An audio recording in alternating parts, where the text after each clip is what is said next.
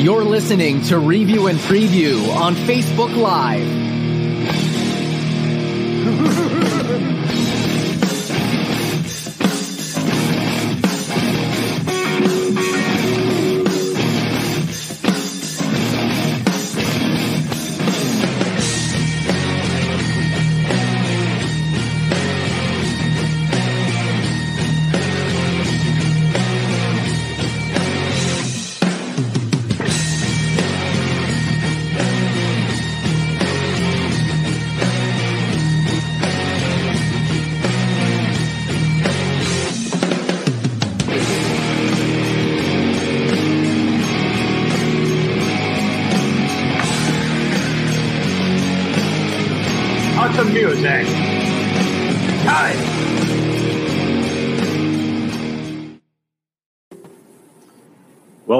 everybody. Good evening and welcome to Review and Preview. I'm your host, Tom Scavetta, joined alongside a very special co host here tonight, the founder of Review and Preview, Johnny Montalbano from Myrtle Beach, South Carolina. Johnny, thank you so much for joining me tonight. How are you doing? Hey, Tom, I'm doing great. It's uh, always great to come back home to my original show that I started uh, coming up on 11 years this September, which is just crazy to think about. And, you know, you and I had spoke before. It's crazy that in all the years of this show, you and I have never done a show together as a, as a, as a team. And this, it's always it's always great to be on with you and uh, looking forward to it. Yeah, this is the first time ever. That's crazy. Um, yeah, I mean, you and I have been on with other people before, but just yes. you and I together, it's, it's but always a first time for everything, and uh, it's great to be on on a, another crazy day. Yeah, it's absolutely insane, crazy day. We're going to get to the breaking news in just a moment. Hank and Dick there with a comment saying, "How's it going?" Uh, hey, Hank. So I know Hank's uh, happy because the Rangers schedule just got released, so I I can hear him in the background jumping for joy on that. He's ready for October to come. Absolutely, a great run by the Rangers this year for sure. Uh, and folks, yep. if you want to comment tonight in the comments section or subscribe to our show if you like what you hear, make sure to go check us out on all of our social media platforms: Instagram, Facebook, Twitter, YouTube. We're on TikTok now as well.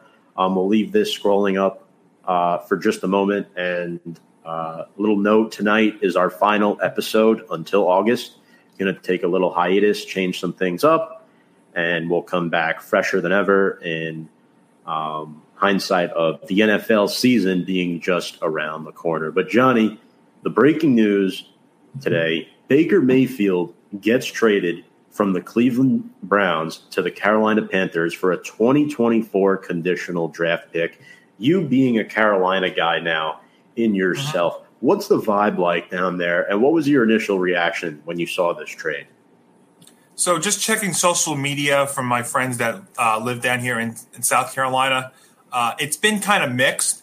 But I will say, as just a guy following them down here, I, I think this is a move that Carolina has been planning on, and I think this is a move they needed to make because just following their games, living down here this past season, they had the worst quarterback situation of any team in football. You know, we started with Sam Darnold, and you know, then he gets hurt, and you're break, and you're going to PJ Walker. It gets to be so bad that they bring back Cam Newton dur- during the season, and Carolina had one of the worst teams in football this year. And it all started with that quarterback situation. You know, making the move for Darnold, and you know, I had said a couple. I had said on my show that I do that Carolina with the worst quarterback situation in football. I think this was the guy for them to get, given what's going on there in Cleveland, you know, with Baker being unhappy, maybe needing a fresh start. And probably the one team where Baker wanted to play football in 2022, this was going to be the team. So I think from a Carolina perspective, I think this was a very good move to make because, you know, what it gives them now a quarterback that can play. Now, is Baker now one of the things we'll talk about, I'm sure, is is Baker even going to start? Because, you know, there's been rumblings now down here that he's going to compete with Sam Darnold for the quarterback spot and, you know, Matt Corral, who they drafted. But I think from Carolina perspective, I think this is a good move. And because you know what? They didn't give up much. I mean, they only gave up a conditional fifth round pick that may be a fourth rounder. They're, they have Cleveland paying half the, of his salary, and he's going to be making what five million with Carolina this upcoming season. Just and, under five mil. Yep. Yeah. So by accident, Carolina's quarterback situation gets better. Maybe Baker now in a new setting with maybe him being totally healthy coming off that uh, torn labrum in his non-throwing shoulder last year. Maybe him being healthy and getting a fresh start. This could be the, this could be a good move for Carolina. And given how the whole NFC is going into this season, I think now it's not crazy to think that Carolina can definitely be up there for a wild card spot in 2022. So, for a bunch of different reasons, I like this move a lot for Carolina. I like the move for Carolina. I don't like the move for Cleveland. Um, I think it was a big mistake paying Deshaun Watson that fully guaranteed contract before you knew the extent of you know his situation. But Baker Mayfield heading to Carolina is something that I did see coming. Uh, you know, considering the Browns haven't had a quarterback better than him since the turn of the century is quite embarrassing. But Baker led this team to a playoff victory just a year or two ago now, and they took the Chiefs to the limit in that playoff game. And, you know, quite frankly, Baker Mayfield, I don't think was the problem in Cleveland. I feel like they're using him as a scapegoat a little bit. Um, I do think he was uh, in a good offensive system behind a good offensive line, a great ground attack. But now that he heads to Carolina, not only is he in Carolina with Sam Darnold, he's in Carolina with the man who was picked just two picks after him in the 2018 NFL draft. I mean, that must be a very interesting locker room right now. Johnny, do you think Sam Darnold has potential to be moved here before the season starts, even though reports are saying he's not? Because this quarterback room, if anything, got a little bit more confusing with who's starting week one. Yeah, Tom, I don't see Sam Darnold being moved simply for the fact, well, as of right now, I don't see him being moved because I don't know what team is now in that bad of a quarterback situation to get a Sam, to get Sam Darnold, who was awful last year. I mean, there's there's no doubt about it. I mean, it, the, the Baker Mayfield really, for as good as he was, um, uh, for for his uh, for his for Baker Mayfield's perspective, if you think about it, to me there were only two teams that really were that desperate of a quarterback situation for to get Mayfield, and that was Carolina and Seattle. And I think Baker's comments, you know, his actions and his comments on that "You Never Know" podcast in the during the off season really made me think that he was not even going to be playing football this upcoming season. It was going to be that bad, and it took you know his value being totally down for Carolina to get him, and good for them to only give up, you know, that like I said, that fifth round pick, and now only paying five million dollars for the season. The only way I could see Sam Darnold being possibly moved here, Tom, is if you look at some of these other teams and their top quarterback goes down to injury, which we've seen could certainly be possible.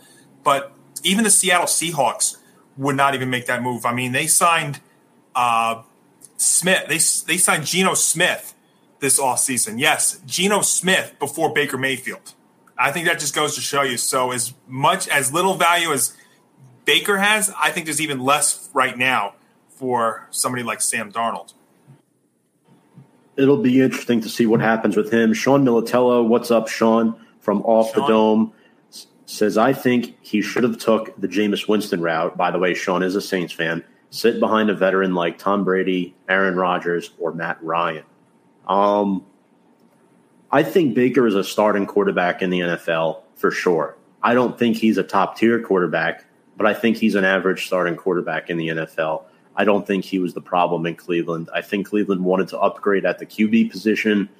Um, there was a lot of uh, stuff going on there behind closed doors, and we have an opinion from Dominic Daniele as well. Shout out, Dom. Browns did Baker dirty first successful QB since Kosar, and you treat him like that. Yeah. And the funny thing about all this is Baker might get the last laugh here because right now, with us wait uh, was with us waiting to find out what's going to happen with Deshaun Watson, and B- Baker right now is in a better situation than the Browns are. And Tom, you had alluded to that because right now the way things are looking, I mean, we're assuming that Deshaun's going to get a very lengthy suspension, yep. and that's going to leave them with Jacoby Brissett at starting quarterback. So we, as we sit here in early July, right now the way things are trending, the Carolina Panthers right now are in a better position than the Cleveland Browns are. I'd agree with that. I think Brissett will be starting week one and potentially the whole season for the Browns. And I think Baker will be starting week one for Carolina ultimately. So I think you're right. Baker will get the last laugh, but this is why they play the games. We have to wait yeah. and see. And now week one just got a lot more interesting because the Browns are at Carolina. They're playing the Panthers. So Baker against his old team week one. Um, that's going to be too early to flex. I don't know, but that's super telling right there. Uh, Hank says, "Bring back that department store Browns jersey." yeah. Sean says, "I think Sam has a good chance of being cut before the season." Alludes to our next point. They drafted Matt Corral in the third round. This is a guy who has starter potential in the NFL. Yes, he's never taken a snap, but that kind of transitions into my next point, Johnny. Is Baker a bridge quarterback for the Panthers? Now, granted, he's going to be playing on his fifth year option. This is obviously a prove it year for him in Carolina. And I, I do think Matt Rhule's neck is on the line as the Panthers head coach. Or is Baker the long term answer in Carolina? What do you think? I that that I don't know, and I don't think they know that because you just alluded to Matt Rhule, and that's something I was going to get to as well. This was a move I think also that Matt Rhule needed more as well because I mean, his, like you talked about, his um, coaching, his job's on the line going into this season. The way that Carolina's played in their in their quarterback situation, and, and Carolina instead of taking you know the whole rebuilding route at the QB up until this year, uh, decided to you know try and piecemeal some things together, whether with whether it was with Darnold or now getting Mayfield. I think right now Baker could be a short term answer, but let's say he gets them they he gets Carolina nine, ten wins this year. You almost have to think about him also being a long term guy. I know Matt Corral was a guy that was being talked about a lot. I mean, he was the guy that um, he's the Ole Miss guy that got hurt in the in the uh, the bowl game. The bowl game, and you know before that he was actually talked about being possibly one of the top QBs in the draft before that injury. So I don't know right now as we sit here, and I don't think they know. I, I think they brought think- him in. Like I said, I think they brought him in because his value was so it was at his lowest point ever, and the the Panthers quarterback situation was so bad last season that they needed they needed to make this move because right. you know it really was the the perfect fit for Baker Mayfield. And Darnold's been a turnover machine since entering the NFL. Now, granted, he's been set he was set up to fail by the Jets, but you know the Jets were willing to part ways with him in three years. And as bad as we have it with Giants fans, Daniel Jones has done enough to play on the final year of his rookie deal without any type of trade consideration, right? Mm-hmm. Um, that 2018 quarterback draft class has turned out to be a real flunk outside of Josh Allen and Lamar Jackson. You know, three out of those five have not been playing up to par. And Baker, I say that because he was the number one overall pick in the draft. I think you got three starters out of, out of those five long term, but we'll yeah. see. In another comment from Sean, he says it's all up to Baker. He's in control of his own destiny. He's got some weapons around him in Carolina. There really shouldn't be any excuse. And Johnny, you pair him with Christian McCaffrey Robbie Anderson. We know Anderson was a little bit vocal originally, and now he came back saying, you know, don't try to paint the false narrative or something like that. DJ Moore is still there. I'm trying to think who their tight end is, if they drafted one or not. I know they had Tommy Tremble and Ian Thomas last year. I think you're, you're saying though a good point though. Carolina's got some some weapons, and yeah. that's why it was amazing how poor they were last year, and it speaks to how bad the quarterback situation was. The other thing, too, I think for Baker that he actually that he's in favor of is this is outside of. You know, I mean, we know Tampa Bay is going to be really is going to be good again, yeah. but outside of that, I mean, you that whole NFC in general, just at that side of the division, you look at the NFC in general. You got Tampa, you got Green Bay, uh, you got the Rams. But other than that, I mean, I, I, think it's not crazy to say that the rest of the NFC is a crapshoot. Uh, it, it's it's actually really that bad. So he's in a situation that I think if, if everybody stays healthy, if McCaffrey can return to the McCaffrey of years past, it's not crazy to think that Carolina could go eight, nine wins and make a wild card spot. So Baker actually puts himself in a pretty favorable position here because that division, I'm not sure what the Saints are. The Falcons to me are are totally rebuilding. I mean, it's not even a reach yeah. to say that they might be the worst team of football. I know Noah Dyler is going to kill me for saying that, but uh, I think it's I think it's going to be that bad there. So he's actually put himself into a, a, decent situation with the Panthers that they could rebound to a seven or eight win team. And remember, like you said, Matt Rhule. I mean, his job's on the line this year. If Carolina doesn't, yep. you know, rebound and get maybe six wins or so, he's going to be fired. I agree 100%. It'll be interesting to see what happens with Baker Mayfield and the Carolina Panthers. A lot of what ifs this season heading into 2022. But, Johnny, we're going to move on to NBA free agency, and our guest is going to be joining us in just a moment. But while we're waiting, let's get to the winners and losers of free agency. Uh, we'll start with the losers so far. I think I mean, I know the Mavs didn't replace Jalen Brunson, and the Jazz, it seems like they might be starting to blow it up. Um, you know, with Rudy Gobert gone and Royce O'Neale, but the Brooklyn Nets, they might be losing not one, not two, but three stars on their team within a four month span. Um, this is something that is very concerning for a team in a large market like New York. Uh, they got TJ Warren on a one year deal, who is a front court player. They re signed Nick Claxton and Patty Mills to two year deals, respectively. But, I mean, what are you thinking about these Brooklyn Nets? Because right now, I don't think it's looking too hot.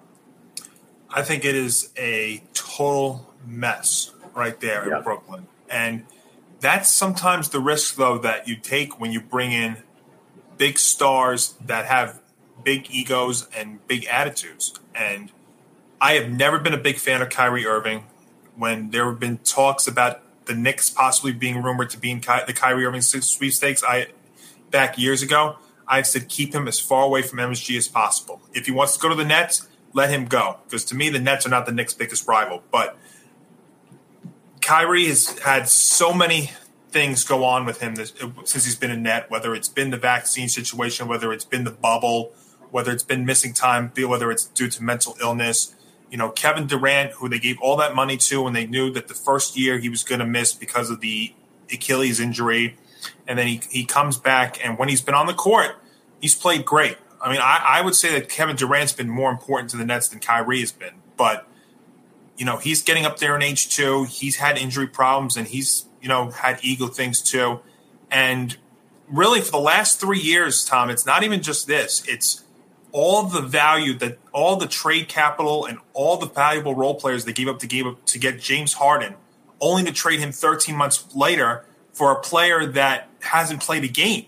And we don't know what yeah. you know Ben Simmons is going to be, the valuable role players that they lose, and you've seen in the NBA now, not only is it just the star players, but it's the valuable role players too. We just saw that with the Golden State Warriors when they won the championship. Not only was it Curry, Thompson, it was, and not only was it Curry, Thompson, and Draymond Green, it was you know the Jordan Pooles of the world.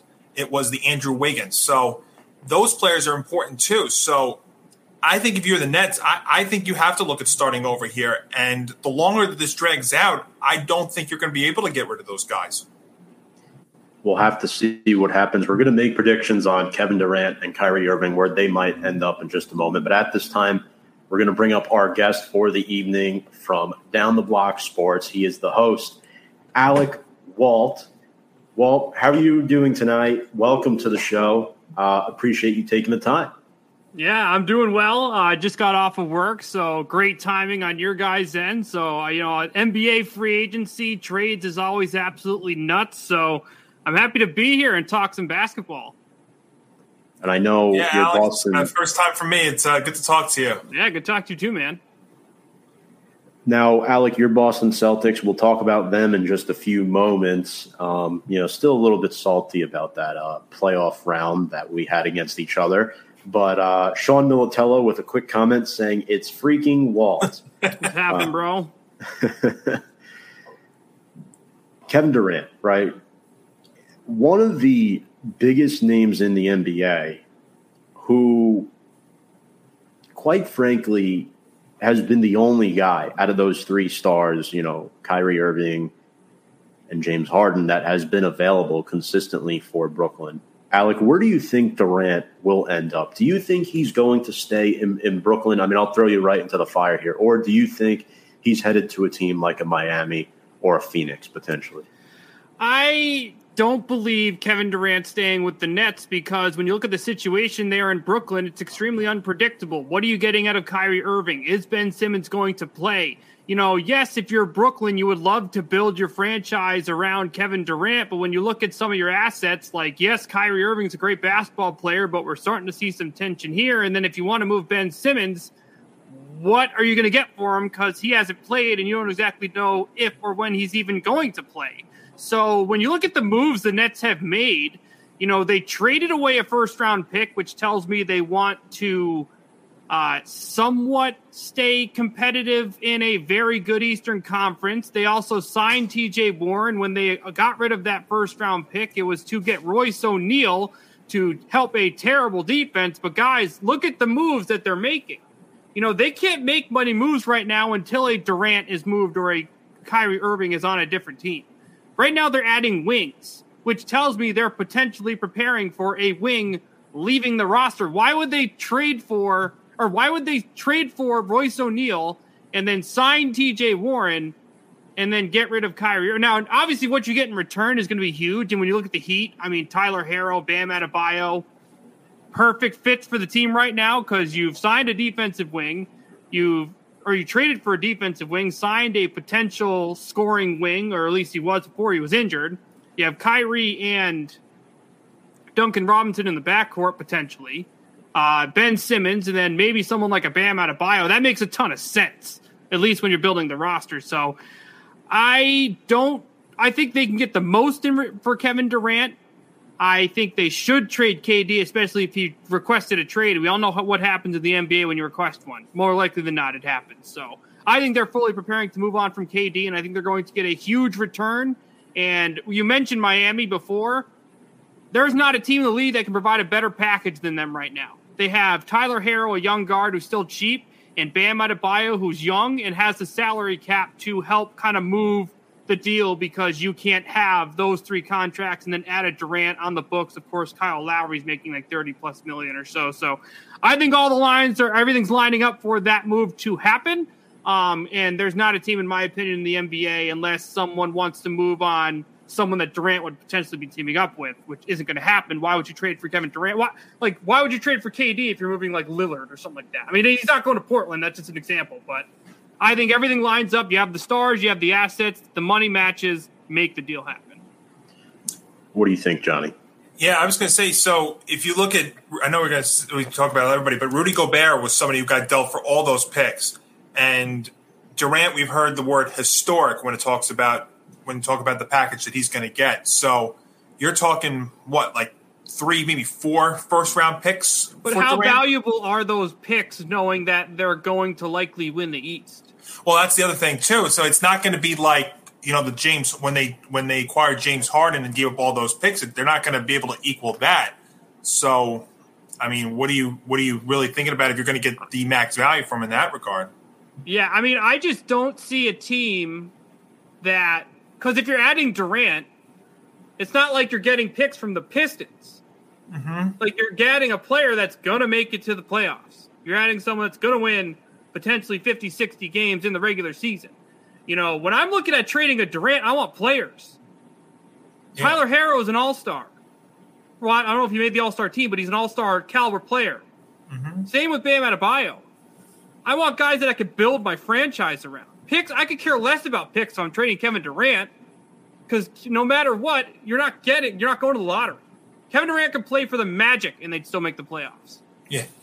So if I'm if I'm looking for players, and I don't, there's not many teams that can give you the star players while having a star player still on the team, and Miami is one of those teams. Yeah, I would say real quick. So the longer the longer this goes, how do you think that affects the Durant thing if this drags out longer and longer. It's just worse for the Nets because they can't make any side moves. Like if they want to go into free agency right now and sign a couple bench players, they're signing it still not knowing what star they're tra- trading. and still not knowing, you know, okay, let's say we sign three forwards, and the best thing we can get for Durant is a forward. You know, you have to build your roster based on what you're getting in return.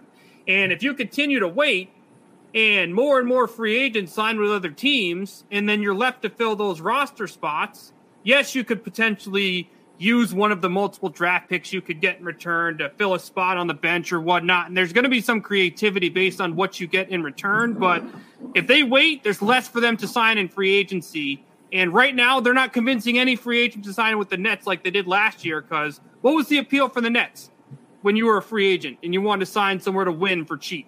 They had the stars to win. Right. Now you're trying to convince a free agent to sign there. They don't know which version, which star is staying. You know, you want to be a forward and then they keep Kevin Durant. You want to be a guard, then they keep Kyrie Irving. You yeah. can't give someone an exact role, which is basically telling you, like, I don't know what this team is going to be in 2022. And the elephant in the room is Joe Harris. He seems like a guy who just can't get out of Brooklyn. He's stuck there and he's still there. But uh, the next star power we're going to talk about briefly here is Kyrie Irving. I think out of the two, if one of them is staying, it's more likely him than uh, Kevin Durant. But do we think he's getting moved? And if so, to where? I'm under the assumption right now that Kyrie Irving will not be getting moved, but that's that's my opinion. What do you guys think? Yeah, I don't think it's a good idea going into next year, um, with losing both of them. Um, I mean, your return could be insane um, and obviously, if someone's willing to break the bank for either of them, it looks like the Durant one could be insane. Um, but I just, I don't see any reason to move him right now. Um, he again, he's very unpredictable. I don't exactly know what his trade value is. Um, I know he's opted in. Is he a free agent next year? Yeah, it, he's a free agent after this upcoming season. Yes. Yeah. So obviously, you look at that situation. Actually, now that I think about it, if he if he's going to leave and you can get KD for four more years, I mean, the the, the, the problem here is that KD requested the trade. Mm-hmm. That's what screws with everything everything up. I, they might be forced to trade him at the halfway point, but I don't think they go into the season without him on the team. Yeah, that's very fair. I've never been a big Kyrie fan for multiple reasons, and you know they've been talked about him going to the Knicks, and you know, Alec, I'm a Knicks fan. I don't want anything near to do with him, but him. I already dealt with him. Sucks. Oh, yeah, no, I know that in your on your end, but the other angle to all this too is, you know, there's been talk about them wanting to leave, either stay in Brooklyn together or leave Brooklyn together. So what what is that all about? I don't think there's a team that has the flexibility to add both of those contracts, nor the assets to do something unless one of them hits free agency and chooses to sign with that team the other one goes to.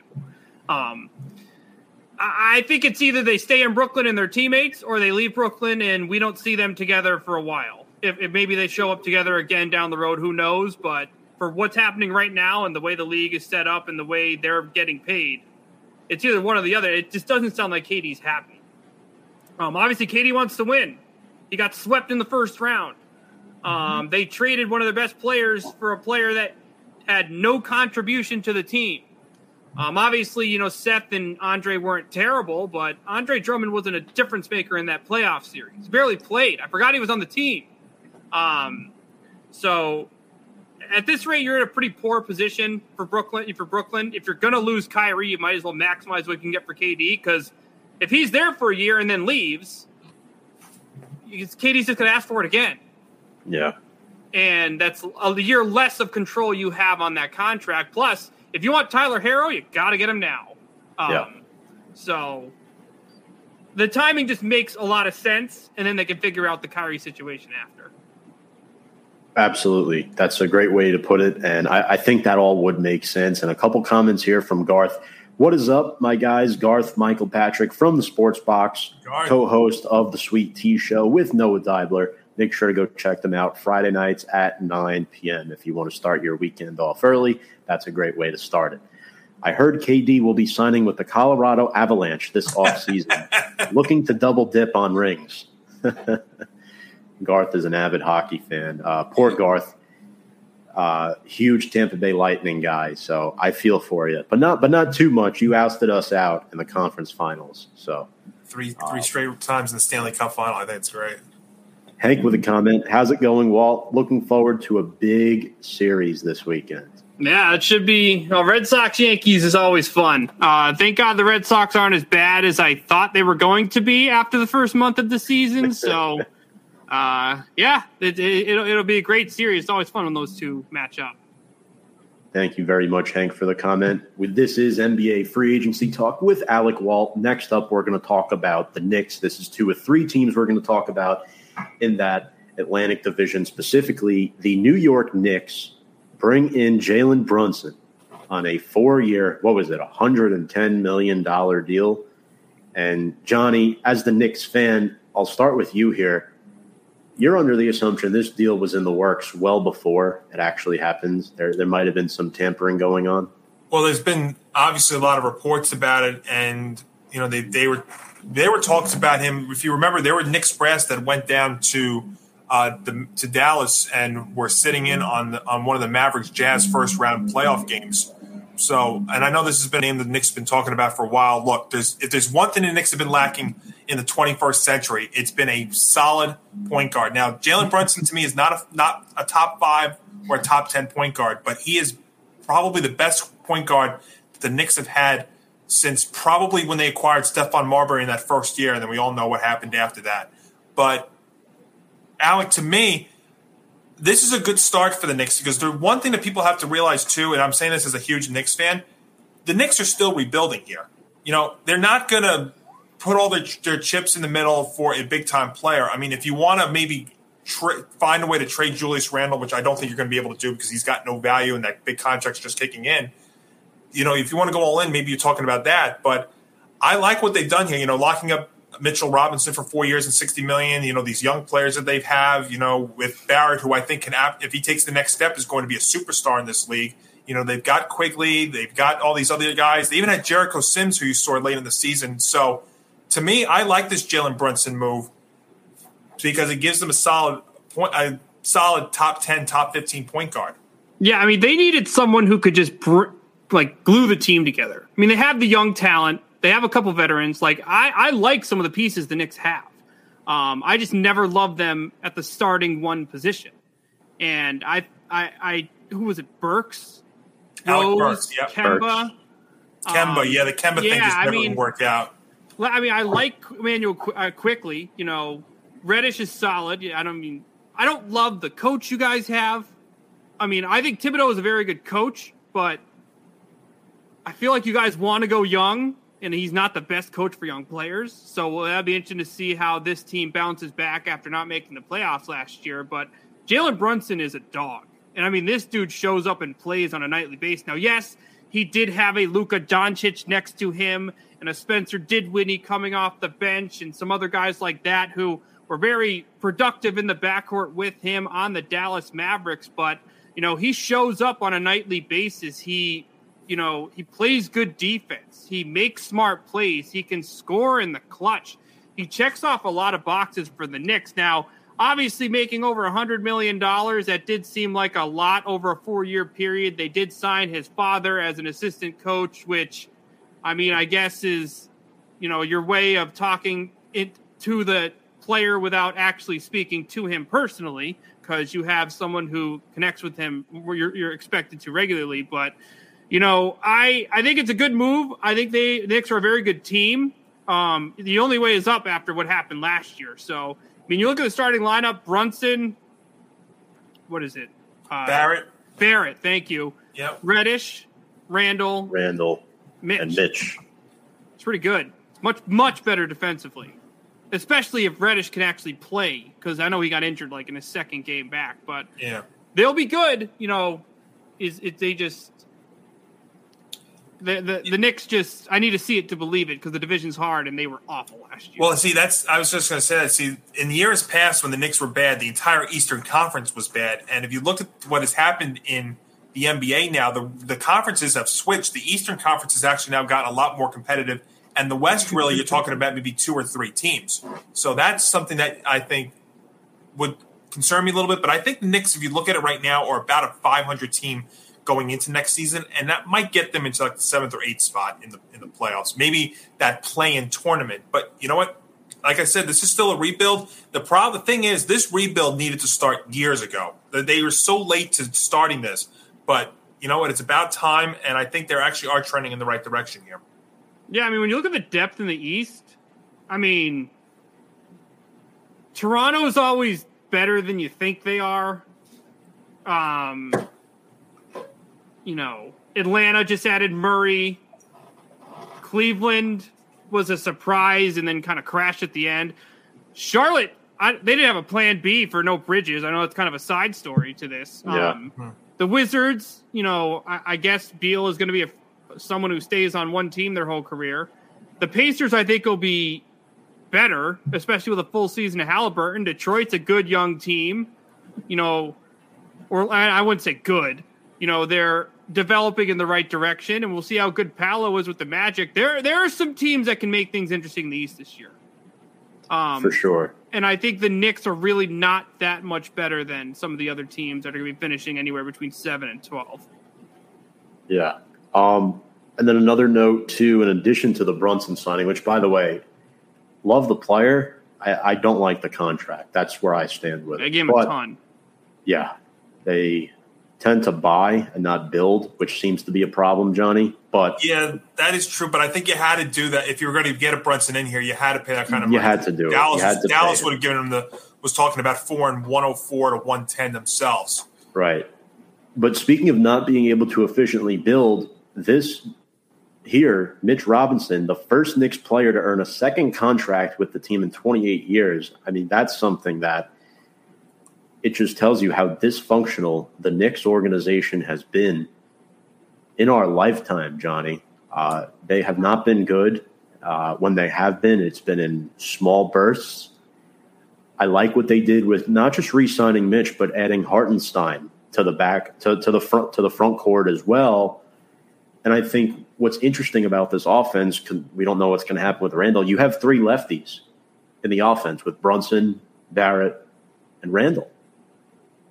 Yeah, no, that's that's definitely it, and you know, it's still they're still lacking a big star. That's that's yeah. the thing here too. I mean, it, it, this team, I mean, they'll be fun to watch, but you know, you need talent to win in the NBA. I mean, yeah. that's that's what it comes down to. So they'll you know they'll frustrate you, but they'll give you some good moments too. But I wasn't like a lot of people this this uh, off season regarding them because you know what they this is a process and it's had a start years ago and they're finally i think trending in the right direction. I got one more quick question for alec here before we move on from this. Alec the talks now about the about tampering with the Knicks and brunson here. Uh, i i said it i did a sports minute on one of my shows about this morning I think it's absolutely ridiculous because the, I think this is more of a case of the Mavericks being upset that they weren't able to re-sign their own player than, than tampering. I, I mean, if, the, if this is tampering to me, then this is what everybody in the NBA does. So the reports about the tampering, what are your thoughts about it? Is it is it a reach or does it have some merit? I mean, we've been talking about Jalen Brunson to the Knicks since before the playoffs even started. I mean, there was something going on between this, and then the playoff performance going to the game, signing his father, and then signing him a minute after the free agency clock started. I mean, he was the first guy, in, I think, or amongst the first group of guys to sign a contract. I mean, I'm I don't, the NBA probably has the worst tampering between any professional sport. Um, everything is pointing to something happening, at least in my opinion. I don't think the NBA is going to do anything about it. And if you do get penalized, it's going to be $10,000 and a second round draft pick in 2054. So it doesn't really matter. You got your guy. Should have done better, Dallas. You want him, pay more. Exactly. That's how sports work. That's exactly what I'm saying. But yeah. I do think there was some talks.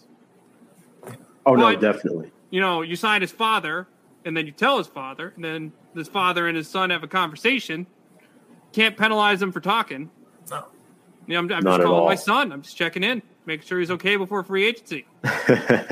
you know what, Dallas? You guys, and and one thing I'd say to the Mavericks too, you guys at least still have you guys have a superstar on your team. We're still we're we're still lacking one. Still. Yeah. yeah. So that's that. I'll leave it at that. Well, let's get to your Boston Celtics next. Uh, signing Malcolm Brogdon or acquiring yeah, Malcolm trading, Brogdon, yeah. excuse me, in a six-player trade, signing forward Danilo Gallinari, providing some wing depth to a Celtics team that had a marvelous run to the NBA Finals. They did what they needed to do. Brad Stevens is a genius GM. I mean, they pretty much gave up guys who don't even play anyway for Brogdon. They signed Gallo. They brought both of these two players to the roster with keeping their core players intact. Mm-hmm. Yeah, the Celtics are having a great offseason. I mean, you know, when you look at their starting lineup, Smart, Brown, Tatum, Horford, Williams, I mean, I love Marcus Smart, but he is not a floor generating offensive point guard. I mean, he has improved his offensive game, but he's best when he's kind of that multi purpose guard who dies for loose balls and defends pretty much anyone on the court that doesn't play the five yeah. position. I mean, they needed to get a, guy who could run the offense in an offensive, you know, oriented situation. I mean, I like Derrick White. I think he's better more off the ball than being a primary point guard, but Malcolm Brogdon's a guy who can score. He can facilitate. He's still solid defensively, but he has that upside to lead this offense in those situations. He's a really good fit. I mean, yes, we gave up another first round pick as Brad Stevens has gone now three years without using one, which I'm not really mad about because they're winning games. Um, but you know, Nesmith didn't play last year. Had little had moments of looking great, but you know, outside of those 30 second stretches, you kind of forgot he was on the court if he was ever on it. Daniel Theis had no role in the playoffs on a team whose center could barely walk. Um, they who, who else did they even lose? Uh, Stauskas not did, didn't play unless it was a blowout. Uh, I think was it Thomas? Was he another guy included in the deal? He never Fitts, played. Fitts and Morgan. Uh, okay. I'm yeah. not upset about that at all. Indiana no. literally went for the cap dump in the draft pick. And I mean, is Aaron Nesmith even going to play on the Pacers? I mean, they have uh, Halliburton, McConnell, Duarte, and Buddy Hield. So it's not like they even added a young player who's going to start day one or be a role player the second they get there. Maybe maybe Theis is. I don't know. You know, I don't like. I don't know what's going to happen with some other big men here in free agency, but they did nothing to add to build to the young core of this team outside of a future draft pick they can't even predict yet. So, uh, not a great move by Indiana, but we all know Brogdon's going to produce immediately for the Boston Celtics. I know that too. We had him for three years as a yeah. Bucks player. Steal in the draft. Yeah, I remember drafting him. I got so excited. I miss him, but it's going to be interesting to see what happens with the Celtics because, and Johnny, I want your thoughts on Brogdon as well. Um, but he is just an outstanding defender. He's a volume shooter and he's a floor general. He's a guy that can play either point guard or shooting guard. Yeah. And I'll say this if the Knicks, and not to bring it back to the Knicks, but if they weren't going to, if they weren't getting Brunson, that was actually a guy that was being talked about was Malcolm Brogdon, and that wouldn't have been a bad signing either. Now, I don't know if I would have been able wanted to give up a first round pick for him, but that's a guy that I think on the Knicks wouldn't have been a bad fit too. But uh, you know what? You know, the Celtics kept their core players, and that's how you, you know, to achieve success for multiple years is you know you build around your core players and that's what I think Boston's doing here. And in an Eastern Conference which you know still has the Milwaukee Bucks and has the Miami Heat and has challenging teams underneath you know this I think this is a good this is this is smart what Boston's doing here. I like it a lot and absolutely. Danilo Gallinari as well. Well I think your bench went from paper thin and now instead of White Pritchard and Grant Williams being six through eight, now they're eight through 10 on the roster, if you yeah. think about it. I mean, the depth is just incredible. I mean, you pretty much have two starting fives, if you, yeah, if you I mean, when, when I looked at the one area I wish the Celtics had, especially in that series against the Warriors, and I think these two moves have to do with the series against the Warriors because Um, I think they needed an uptick offensively in the backcourt, specifically playmaking, didn't have it. Um, and they needed another shooter. Um, you know, you got to make a lot of threes if you want to win in the playoffs. The Celtics did in the first three series and didn't against the Warriors. I mean, Steph Curry went out for nine, and the Warriors still won the game. Um, they needed another veteran on the wing. You know, Grant Williams plays a lot, but they needed another depth player on the wing. You know, I'm they're fine at guard. Um, obviously, adding Brogdon's awesome, uh, makes things even better. But they needed someone who can make an impact behind the three point line, defend a couple positions, even though he's not really a defensive guy. But um, he adds another element to this offense, and I'm not going to complain about it. They've needed someone who can stretch the floor, make threes at a consistent basis for a while, and it looks like Gallo is going to be able to do that next year as a role player on the Celtics. So, you know, I'll take it. you know, you need help defensively, you have Grant coming off the bench. You need help offensively, you know, you have Brogdon, you have just so many different lineup choices you can choose from if you're Ime Udoka. So I'm really liking the way the Celtics look right now, and they have a really deep team going into 2022. Depth is a big thing, and I think that was something that you saw towards the end there with with the Celtics. Is the you know looked like Tatum was starting to get tired. He was playing all those minutes, smart as well, and you know when you look at the Warriors and how deep they were out, even outside of those big three they had. You know you had Wiggins and you had Poole and the Celtics just didn't have that other person that could step up if uh, Tatum or Smart had an off night. And that's sometimes what it comes down to is not only is it your star players, but it's also your depth as well. And I, I think when you look at these two pieces, I was going to say that they're definitely depth pieces, and I think it's a great it's a great move for the Celtics. I don't think it can be underestimated. Johnny, I think you'd know a lot about Gallinari, being that he played for the Knicks for a few years. So that was like an eternity ago. I forget. Yeah, it's been a long, long time. Yeah, wasn't he in the Melo trade? Yes, he got yeah, traded. Wilson Chandler and like a million draft picks to the Nuggets. It was like four players, and Gallinari was the big one, and the other Raymond three Felton. I don't think we ever even heard of again. Raymond Felton was in that as well. I think. Yeah, it was Felton, and there were a couple of picks in there. Yeah. Um, but that's crazy just thinking about it. And by the way, of course, Celtics love their former Knicks players. They re-signed Luke Kornet to a oh, two-year deal. Good old Luke Kornet, yes, the infamous Luke Kornet. Um, yep, they brought back Luke Kornet and then Sam Hauser as well. Um, I guess to be back of the bench bodies, which you know is always good to have if guys go down. But I really like what the Celtics did this offseason. And then of course my Milwaukee Bucks re-signing Bobby Portis, giving him the bag, and surprisingly adding Joe Ingles. Uh, quite frankly, a guy who is probably not going to play until the All Star break because he tore his ACL in January, and for a guy his age, he's 34, I believe. You know, he's a guy that's not going to, I think, recover in less than a year. But what Ingles does, he's already the best passer on the team when healthy, and that's over Jrue Holiday as well. And he's a good front court piece. The Bucks have lacked front court depth. You got Brook Lopez, Giannis, and Bobby Portis. Now you add Joe Ingles to the fray. I mean, that's something that I think is going to work very well with this roster. And then, you know, you bring back Wesley Matthews, you bring back Jevon Carter, you still have George Hill.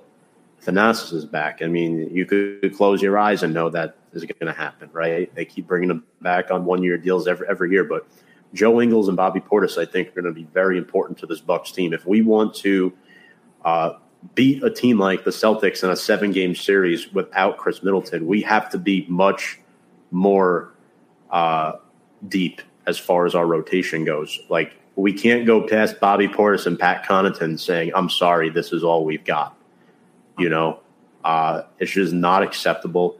You have pieces that could potentially be traded uh, for somebody at the deadline in George Hill and Grayson Allen, two contracts that are tradable. I'd prefer to keep Allen in the starting lineup, being that Wesley Matthews is 36 years old now. But you're looking at this Bucks team. You got Holiday, Allen, Giannis, Middleton, Splash Mountain, Bobby, Pat, Joe Ingles. That's a great team, and we also drafted that MarJon Beauchamp guy, who's pretty good too. So I'm excited with what Jon Horst did. He must have had a summer vacation or something because he made his moves the first day and left. like that's literally all he did. But um, you know what? I'm going to say it right now. I'd be shocked if the Celtics and uh, Bucks don't meet in the Eastern Conference Finals this year. That all depends. You got to make sure KD doesn't go to the Heat. Yeah, well, that's. But no, I mean they absolutely should. I mean, they were the two best teams in the East, in my opinion, and that they just played around too early. Yeah. Um, it's unfortunate. I mean, but like you know, you just read off the list there. I mean, you guys have depth. You guys have rotations. You guys have matchups. Um, you can play big. You can play small. You can play multiple guard. You can play too big. You can uh, have productive pieces offensively or defensively if you're in foul trouble. I mean, you're a good team with a good coach and a star player that's going to lead you to a top seed in the East. Um, whether it's the top seed or one of the top three is still to be determined. But I mean, I don't like playing the Bucks. Um, I think they're a team that's a matchup nightmare due to how well Giannis plays, and if Khris Middleton is knocking down threes and Jrue Holiday's making an impact on both halves of the court, they're going to be a team that has the chance to win an NBA championship. So. Uh, my view on them before free agency was contender. My view on them now is still contender. Uh, they'll be there when all's said and done. It just depends on what round and what matchup and what seed they all get uh, between the Celtics, Heat, and Bucks, and you know maybe someone else there in the Eastern Conference. Johnny, anything you want to add on uh, those Bucks? Hey, I, I, think you guys nailed it. Uh, you know, if Khris Middleton doesn't get hurt, I mean, it's it's an entirely different, you know, postseason. I mean, that's. I, I think you can't underestimate. I know, Tom. Yeah. I know. I, I, refuse to use that as an excuse. I, I personally think, and I'm sure Walt would agree with me. I understand what you're saying, Johnny, but I think the Bucks had a shot to win the series without Middleton, and in my opinion, they should have, but they didn't. The Celtics were just the better team. You know, like that. That's the way I look at it. Um, it's it's I tough when Middleton's your second best player. I do see what you're saying. If Middleton's healthy, there's a good chance they do win the series. But I mean, there's just so many what if. The thing is, the only the reason why I do say that though also is you look at it, you know, well as as great as Giannis is, you know, his second best offensive player in that series was Grayson Allen, and you know he he only could do it for so long, as long as he's not stepping over or injuring somebody. It's uh, that's I, I, think that's what you're lacking. It's, he's grown up now. He's he he grew up from that, but yeah, uh, not necessarily. I mean that that situation with the Bulls, I think, would speak volumes to that. But uh, you've seen though, really, not only is it your star players though, it's really you need your second, you need a second and third third score, third player, and I just feel like Giannis didn't really have that in the in the when Middleton went down. I mean, yeah. he had like a historic postseason in a loss. That that's what I'm saying. Yeah, I mean, I mean the Celtics also had to come back and win in Brooklyn. I mean, not Brooklyn, Milwaukee. Uh-huh. Yeah, I um, agree. I respect that series. opinion, Johnny. Um, take, take, it from take it from somebody who doesn't have a star. Pelicans like I said, I'm jealous. I'm we're talking to you guys in Milwaukee. I got a Milwaukee and a Boston fan here. I got yeah. I got I, I got hopefully hopefully um, Barrett could be a star. I mean, it's mm-hmm. it's trending that way, but you know, watch him go tear his ACL out, and uh, we're going back in the other direction again. Oh no, don't say that now. I know, I know. Yeah. It's, well, it's like I'm it's like for Porzingis. You know, think about it. Porzingis was supposed to be that guy, and he tears his ACL, and there went that. And then his brother stepped in, and now I'm going off on a tangent. So I'm just, I'm just saying they traded Porzingis, and it all went downhill from there. Oh, I remember it's that. already going downhill. Yeah, it, it, was, but that that's you guys had like two it's, years. It's, it, it, can't even level. It can't even level. It's still going downhill. It's just it's leveling finally. Walt, there's one other name I want to mention, and uh, I want you and Johnny to both answer this. I think the biggest free agent outside of James Harden, because we pretty much all know he's probably going to re-sign with Philly. It's just a matter of time. Um, DeAndre Ayton is really the biggest name on the market that we're unsure of where he's going to go. Do we think he stays in Phoenix or is he on the move? Because obviously the Suns were building something there with CP3, with D Book, with Mikal Bridges. What's the situation in the Valley with DeAndre Ayton? I mean, if I'm after what happened in game seven against the Warriors, playing 17 minutes and kind of having a little bit of a riff with the head coach, I think it'd be best if Phoenix moved on. Um, obviously, when you look at the roster right now with guys like Cam Johnson, Mikal Bridges, I'd rather pay them than uh, Ayton, especially if Ayton's going to play 17 minutes in the biggest game of the season. Um, Ayton's biggest issue is a lot of the teams that could have gone after him went a different direction. I mean, Portland, team that had a lot of financial flexibility before free agency and a star player. You know, they used that to sign uh, Anfernee Simons, trade for Jerami Grant, and then sign Jusuf Nurkic. So they're not an option anymore. You know, obviously, if Chet Holmgren went number one in the draft, there'd be a opening in Oklahoma City. They ended up taking him number two overall. They now don't need a center. Um, what was the other team? Uh, there was another team I had my example. The, I don't think he goes back to Phoenix. I think where he should go is Charlotte because they can't re-sign Bridges. They actually they can't re-sign two of their guys due to legal problems because Bridges just got uh, what I don't even know what's going on with him. Yeah. I just know he can't sign with the team. And then Harrell, their starting center, he's in a legal issue because he had he has a marijuana charge in from from I don't know where he is. Whatever happened, I just know he has a charge. Why not pair him up with LaMelo Ball? Where else is he going to go? He's not going to any team in the Atlantic. You know, the Knicks I thought could have been an option, but they spent their money elsewhere. Toronto, that actually wouldn't. That could be a landing spot. Um, Detroit after the draft won't. And he's got Drummond. No, not Drummond. They got no, the Bulls just got Bulls Got I didn't think yeah, the I didn't think the Bulls were going to go after him anyways after signing. Pacers maybe, but they still have. Oh, it'd be a sign and trade. That could work. With uh their big man Turner.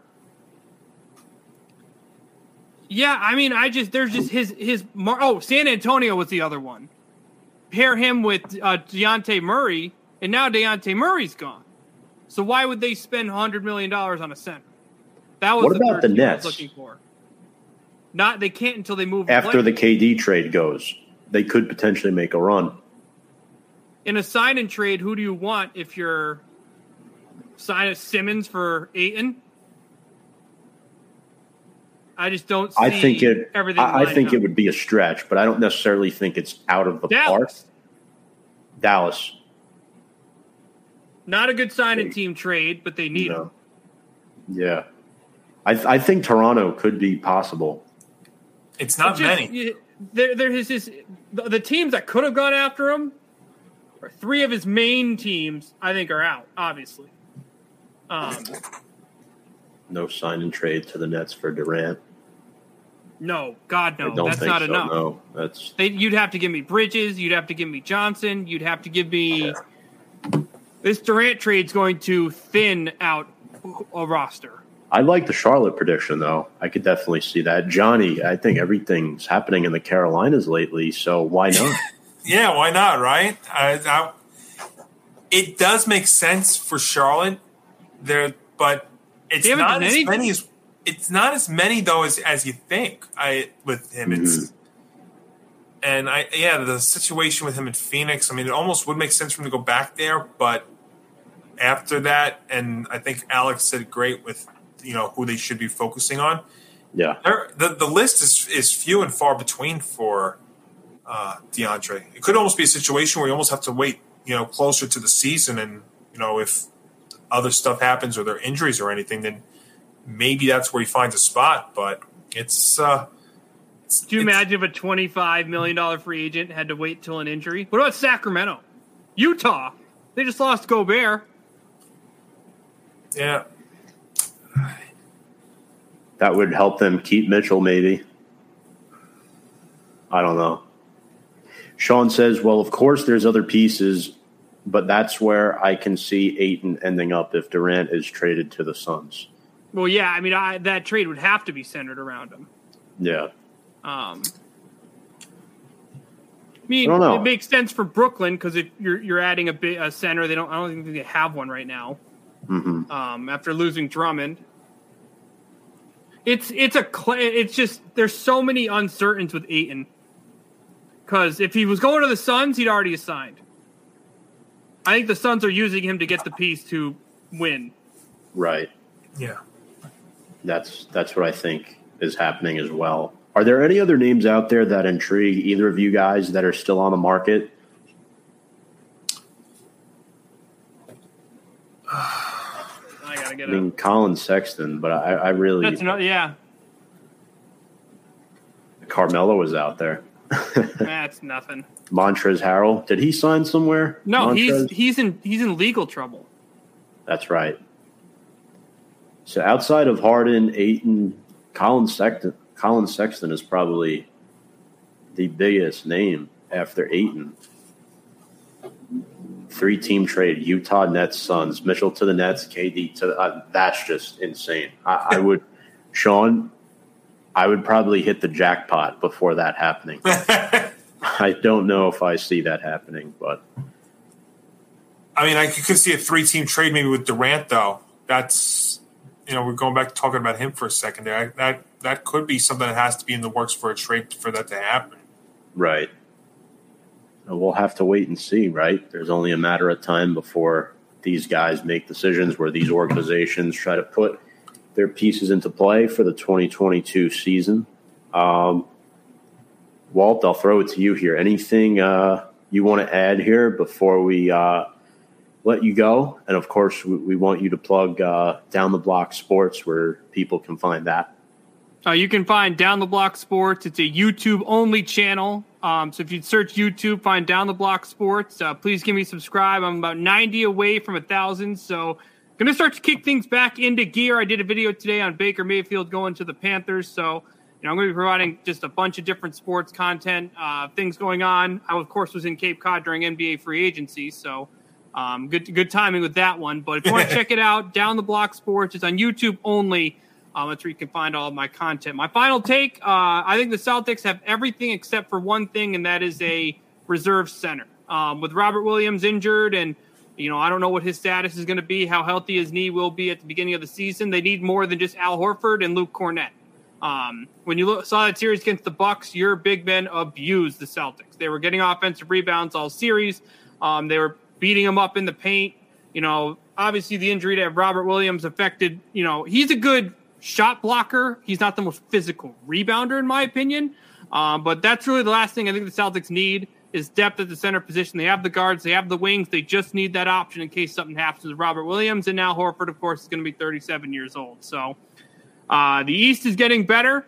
Uh, the Celtics are a stronger team than they were last year. So I'm looking forward to a hell of a season. Of course, I have to wait five or so more months till I get basketball again, or actually four now. Yeah, because we're in July. So We're in July, so Yeah. It's really more like three, isn't it like the beginning seasons. of November ish?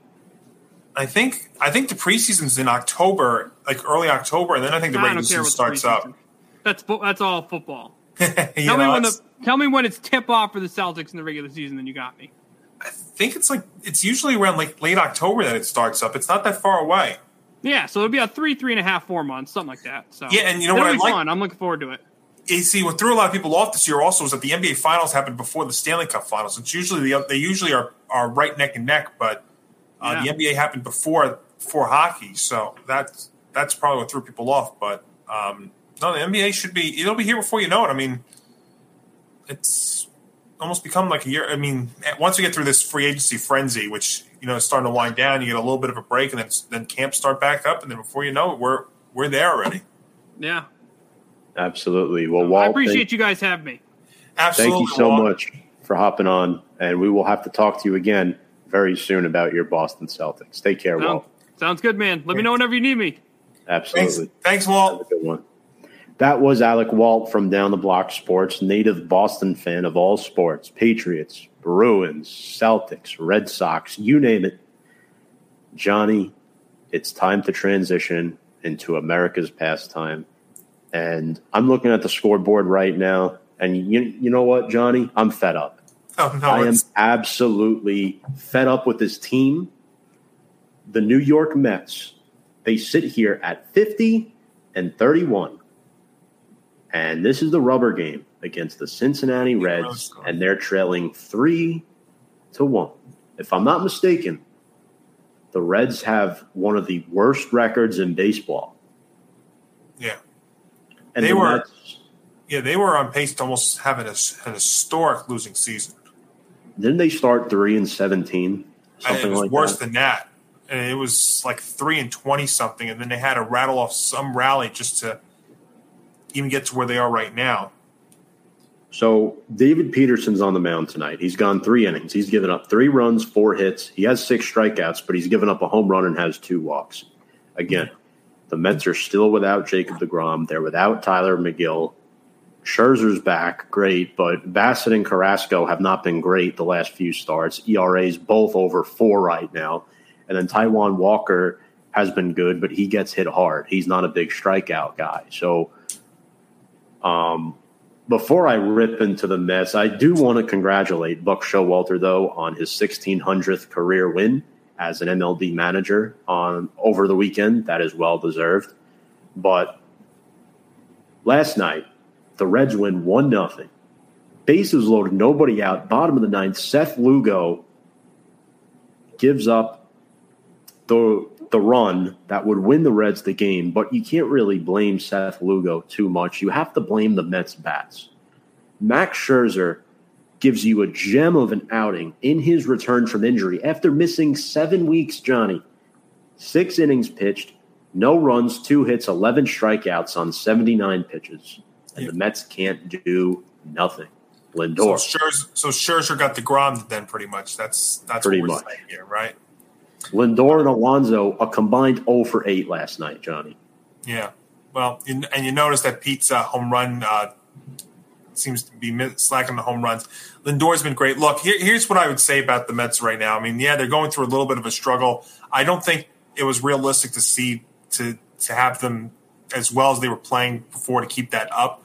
But if you would have said, as we're sitting here at the halfway point, if you would have told me before the year they were going to be 19 games over 500, I'd say you sign up for that. And there's a couple of things to this. And yeah, the, the, the Mets, the pitching rotation is going through a little bit of a slide right now. Yes, the offense is going through a slide. I mean, Tom, I know you brought up a very interesting stat that you could share in just a moment here. The, but I don't know if I would even characterize this more on what the Mets are doing versus what the Braves are doing. And to me, I think what the Braves are doing is remarkable. And I said before the season, and I still maintain this: the Braves are going to win the NL East. But to me, this is a different Mets team than years past. And while I don't think they're going to win the NL East, I think they're going to be up there for a wild card at the end of the season. And it's to me, it's different this year because you've got a capable, legitimate manager for the first time in years in Buck Showalter you've got an owner that's not hesitant to spend and take and do whatever it takes to improve this team. And let's be honest, the Mets by the August second trade deadline, they're going to this the, the, the team's going to look different. They're going to get another bat in here. They're going to get another probably relief pitcher in here.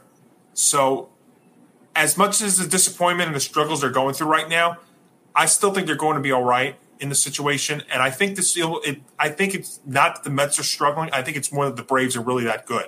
Because look at what they're doing also without the likes of Ozzie Albies at second for a while.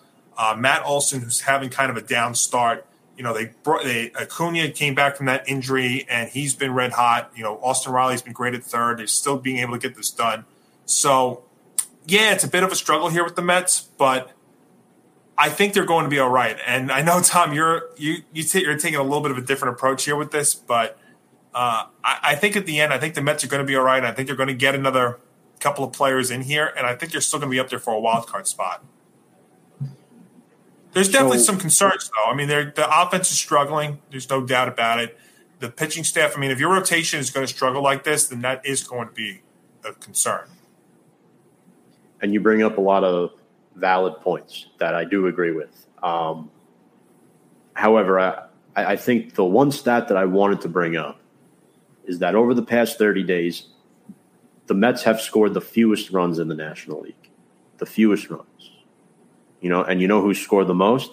The Atlanta Braves, which is why I agree and disagree, Johnny. I think it's a combination of both. I think it's the Braves coming on hot and the Mets bats are falling off because right now everybody's healthy as far as the core Mets bats. There's not a single positional player outside of Travis Jankowski that's injured. I mean, you have Jeff McNeil, you have Lindor, who's been atrocious the past month. Um, he's five for his last 25. Pete Alonso, Mark Canha, Eduardo Escobar, Starling Marte, J.D. Davis. The DH position is a real liability. The catching position, James McCann is back now. Real liability. You can't score a run against the Cincinnati Reds. That's a that's a big problem. That's a big, big problem. Now I know Jacob DeGrom, he's on a rehab assignment. He's on track to return at the end of the month, which is great. Jankowski played a game with AAA on Monday night. That's great. But you're struggling against the Cincinnati Reds. The fact that you have to rely on, oh, if Jacob DeGrom comes back, the Mets have a shot to hold this divisional lead. That's not good. Yeah, I also don't think that Jacob DeGrom is, you know, look, he the guy hasn't been on a major league mound now in over a year. I I don't really know, and this is not a knock. I don't really know if he's really the answer right now because I, I think the offense they need to get a power bat. Now I not I don't want to say the Mets want to be too home run happy here, but they have the worst production out of the DH spot this year, and that's a little bit of concern. You know, whether it's Dom Smith or J.D. Davis there they need they do need to get another power guy in here. Now, who that is, I mean, that's going to be up in the air, but that would be a direction that I would go at because the Mets do have a good a lot of contact guys, but there's there's they're lacking that power situation. Yeah. That's that would be a direction I would go at. I think they definitely need to get another reliever in here because you know the, the back end of this bullpen still getting to Edwin Diaz is a concern. Now Trevor May is working his way back. Before he got hurt, he was struggling. Uh, so I would look maybe at another reliever at this point. But I also think that this is just a little bit of a, a, a mini slide here with the Mets, too. Yeah, I, I do think it's part of it. And I, I think it's concerning, though, because if you lose this series to the Reds, which right now they're trailing three to two, then you got to play the red hot Marlins this weekend, starting tomorrow from Sunday. You have four games against the Marlins, who are on pace to potentially win seven in a row tonight as they're down three to one right now. But if they do win tonight, they'll have won seven straight and they're lurking around 500. And then you get the Atlanta Braves next week. Speaking of the Atlanta Braves, our Atlanta Braves fan, Noah Dibler, in the comment section, yeah. blasting the Mets. I don't love these comments, but I'm going to pin them anyway because I love Noah. and He's a big supporter of the show and the brand. Mets going for an impressive series win versus the Reds. Love the sarcasm. Four game series against the red hot Marlins could be more interesting than people would have thought two weeks ago. Yeah. Strider and Harris are both rookies and among the NL lead for rookie war for pitchers and position players, respectively. This team is good and isn't going away. Uh, yeah, Strider yeah. has been outstanding. Yeah. He might be pushing Ian Anderson for a, ro- a rotation spot when the starting five is back and healthy. When Soroka is back, I mean, Kyle Wright has been solid. Um, you also have curveball Charlie Morton in there as well. And then you have Max Fried. So that's a solid five man, potentially six rotation. I don't know what they're going to do between Strider and Anderson when the time comes, but they're going to get Soroka and Albies back around the same time in mid August. So that's going to be very, very interesting. And Noah brings up another comment: someone needs to trade for Josh Bell. Absolutely. Well, I, th- I and Tom brought up an interesting name too, also from the from the Nationals, and that's uh, Nelson Cruz. The Nationals are terrible. I mean that that they are going to have some sort of fire sale by the deadline here, and Josh Bell could be an option. Nelson Cruz is going to be available. I mean, that, they are all over the place. I mean, when they continue to talk about Juan Soto getting the extension, I mean that, that just goes to show you that the Nationals here are going are going to be uh, completely uh, fire sailing by the deadline for sure. Absolutely, that's a great point to bring up. But I do think there is hope that the Mets will be a playoff team this year, one of the top six teams in the National League right now. They're number two. They were number one for quite some time, but now the Dodgers have overtaken that spot. I don't think this is a concern for Mets fans to think we're not going to make the playoffs. I think it's a concern for Mets fans to think that we're not going to win this division. Um, yeah, and, I, that, that's fair. But let me ask you, Tom, you being the Mets fan, doesn't it feel a little different though with Showalter being the manager and yes. with Cohen? We're not going to lose games off of poor management decisions like we did last year. And I do like some of the things. One thing that Buck's done that's been interesting, and I kind of like it, is he's put Edwin Diaz in the eighth inning in some of these games. Yep. Uh, not to close the game out, but to face the heart of the lineup almost like in a save situation in the eighth inning versus the ninth inning. And I kind of like that, going a little different kind of mentality. But yeah, I, I have confidence the Mets are going to be a playoff team simply for the fact with Showalter and and this offense will turn things around. I I, I think that they're too yeah. talented. They're they're very capable at almost every position. At least getting on base. I mean, they've got eight hits so far in the first four innings, but they are maybe lacking that right. power guy. And as much as I don't like the home run ball, home runs do help win you games in, they do. certain moments. So there will be a guy out there, and I think you will see the Mets make a move for somebody by August second for sure. Right. And I, I hope you're getting eight hits against a guy named Graham Ashcraft, but uh, you know that's a story for another day. They're down three to two right now, but hopefully the Mets can pull this out. And uh, well, P- uh, Peterson just put the first two on in the bottom of the fourth. Yeah, P- oh. Peterson's been a, a problem. He had a good year in the shortened COVID season in 2020. He was the second best pitcher outside of deGrom in that season, but yeah. Again, remember that was a small sample size. Now that you know, he's having to fill in and be that number four, number five guy. And that's another thing too. Trevor Williams still has to start for us right now, since we're without both Megill and deGrom, and that just pains me to watch him start because that's basically a bullpen game. You know, every time he's going to go four or five innings max, yeah. then the bullpen's going to come in, and you're likely going to lose that start unless you're playing a bad team and the offense bails you out. That the see, these are the concerns I have with this baseball team right now but I'm hopeful the Mets can get 90 wins or more this year. I mean, 50 wins right now, and we're halfway there. Impressive. Yeah. And it does speak to what you were saying about Carrasco and uh, Taijuan Walker and Chris Bassitt. You know, if you're going to be going through this rotation with Peterson and Trevor Williams 40% of the time, then you're going to need those other three to be guaranteed. And right now, I mean, I know Scherzer just came back, but – you know, it's going to put an incredible amount of pressure on Bassitt and Carrasco and Walker. And if you're going to slump through that way too, and it'd be a team wide slump that's where you may run into a little bit of concern as well.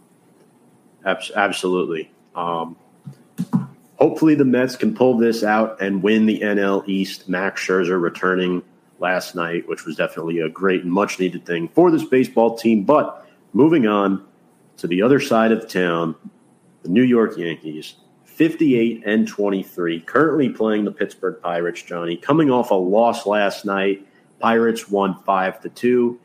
Um, Vogelbach had a home run. Jack Suwinski had a two run bomb. Aaron Judge did drive in his 60th RBI of the season, but Jameson Taillon did not have his best start, only going five and a third. Yeah, rare, a rare off night for Taillon. It was his first loss since April. But not not a lot to really complain about with the Yanks, unless you know you continue to bring up the names Aaron Hicks and Joey Gallo. The thing I would notice if you look carefully here with the Yanks recently is, and this was something I talked about before the season started, and was going to be my main concern, is the offense because this offense, the way they the roster is constructed, is going to be completely hit or miss. And lately, they've been more of a miss. So that that is something that does concern me a little bit. You see now Aaron Judge, since we've talked about the arbitration and the extension, that he's gone into a bit of an offensive slump. But when you look at it, I mean, for the most part here, one of the one of the things that's actually benefited many many things that have benefited the Yankees, you know, their, their pitching's been outstanding, whether it's been the rotation or the bullpen. Their lineup and the ability that they could slide ten guys into nine spots, and what I mean by that is you can rotate the DH and Aaron Boone's been doing that all season. You know, they've been putting Aaron Judge at DH, they've been putting Stanton there, they've been putting Donaldson there, they've been putting Rizzo there, even LeMahieu. They've been able to switch some guys around. Like LeMahieu's been able to play multiple positions. Judge has gone from right to center. So they've had some ability to uh, adjust this lineup, and that's part of the reason they've been actually to be able to stay healthy for the most part, and that's what's contributed to the success. But this offense, to me, still, you know, they are, they rely too much on the home run ball. They're they're going to be really hit or miss. The difference, I think, this year though, Tom, is their pitching has been great. You know, yep. Taillon, like I said, you know, yesterday was his first loss since April. Uh, Gerrit Cole, obviously back to ace form. Nestor Cortes has been tremendous. Uh, you know, Jordan Montgomery for the most, you know, his win loss record may not show it, but he's pitched great. He's just hasn't really gotten the run support. And Luis Severino's coming back off the Tommy John. He's been great. The guy that I would watch in this rotation, though, going forward, Tom, is going to be Nestor Cortes because now he's going to start entering an area that he is not familiar with, and that is he's on track to make 30 starts this year, plus 30 plus starts, and he's never done that before. So he's already at some sort of uncharted territory with all the starts that he's made this year, and I think you've seen it in a couple of his starts where he's not gone deep. That you know they've been taking him out uh, less than five innings, and it might be he might be coming back to reality a little bit. But other than that, I mean, for the bullpen, for the amount of hits that the Yanks have taken to this bullpen, the bullpen's been tremendous. You know, Michael King stepped up in a big way. Clay Holmes has channeled his inner Mariano Rivera, which is unbelievable. Uh, you know, it's it's quite an amazing ride.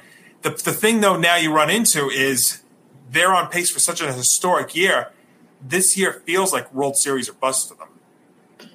It does. And my concern with the Yankees is it's not winning their division, it's getting past the ALCS, right? And I mm-hmm. think that's a good concern to have. But when you're the Yankees, you're right. It is World Series or, or bust or, or bust. So I think the addition of Matt Carpenter has turned out nicer than mm-hmm. some may have thought originally. He's been a good fill in player. And I do think Hicks and Gallo are the two liabilities in your lineup, at least batting wise. Other than that, I love what Jose Trevino has done at the catcher position.